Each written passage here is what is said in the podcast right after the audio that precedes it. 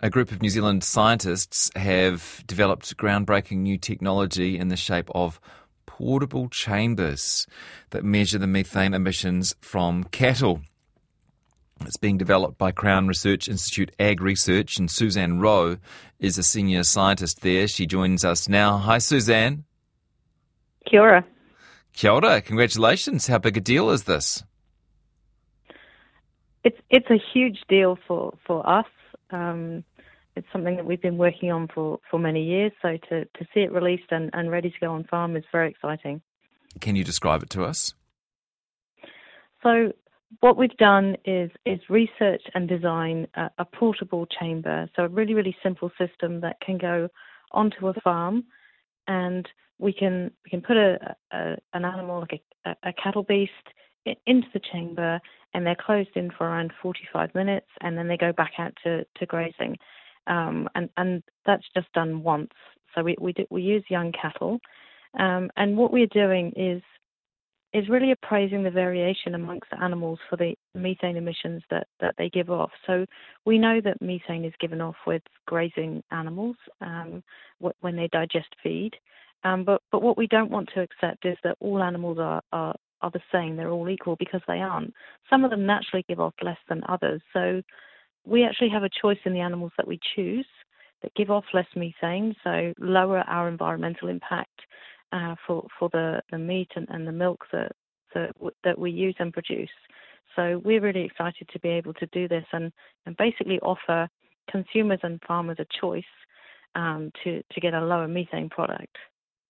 Yeah, I understand the measuring, but how does the reducing work? So you'll know how much certain animals are giving off. How does that help us reduce our methane emissions? So I'm a geneticist, and what we have found is that there's genetic variation, so it gets passed on to the next generation. So what we're looking to do is to choose low methane parents for the next generation of livestock.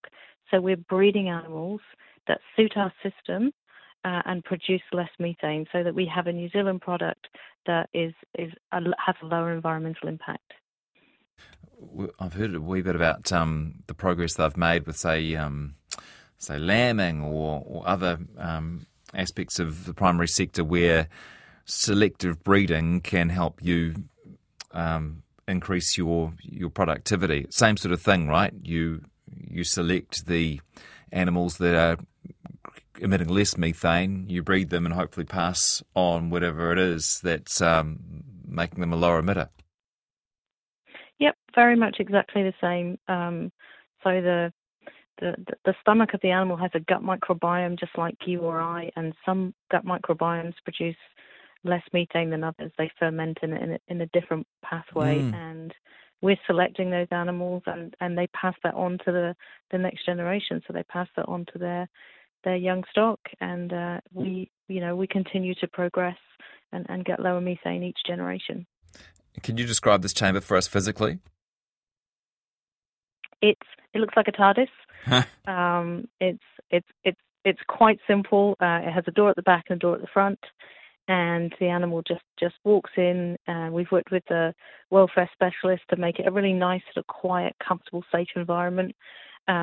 We close up the door, and for 45 minutes we look at the gases that are given off by the animal, so the oxygen and the carbon dioxide and the methane, and then after 45 minutes we let them back out into pasture, and we just compare them with their contemporaries. Interesting afternoon for the cow. Yeah, I imagine so. Yeah. But worth it, hopefully. What was the big breakthrough? I mean, to some people it will sound like quite a simple sort of invention, a chamber a cow walks into. What was the hard part?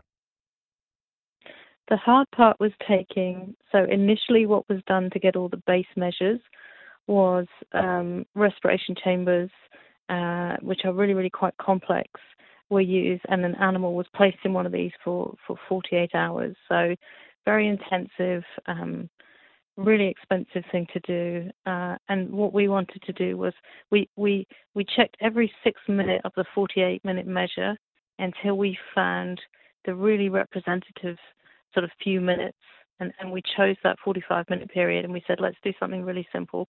Let's do something that's low impact, that we can do on farm, that the animal isn't encased in any way for any longer than is needed, and that will still give us that ranking that we desire. So for us, it was about working with engineers and a bit of Kiwi ingenuity and finding that sort of sweet spot that we could do something that was practical and sensible and low impact for the animal. Yeah.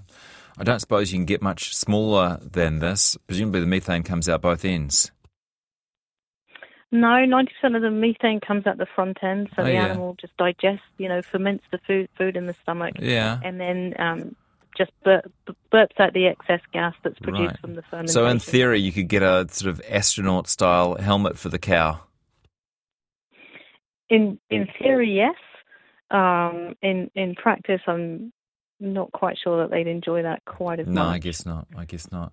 Hey, well done. When will it be available for farmers to use?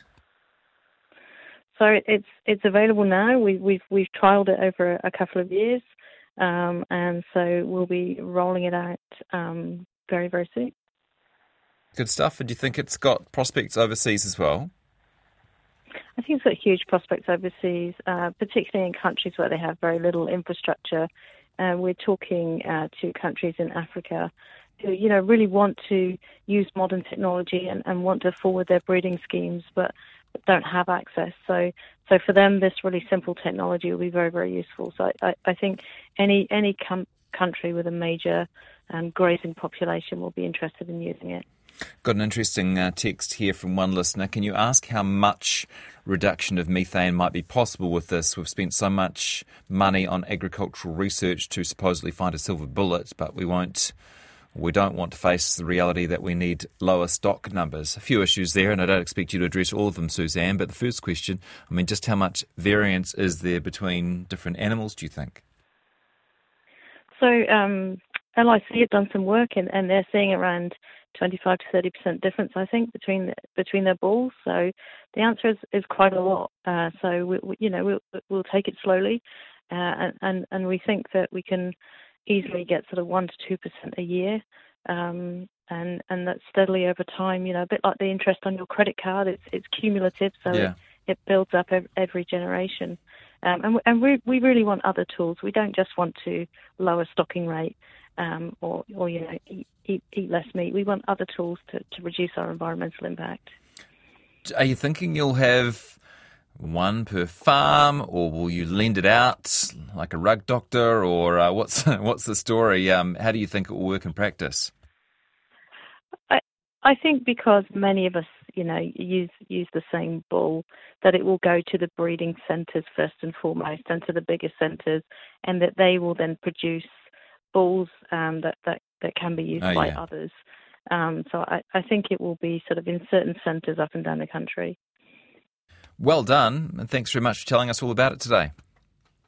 Thank you very much. Suzanne Rowe, Senior Scientist at Crown Research Institute Ag Research. They've developed a chamber where they can measure the methane emitted by various animals and then breed the ones who emit the least.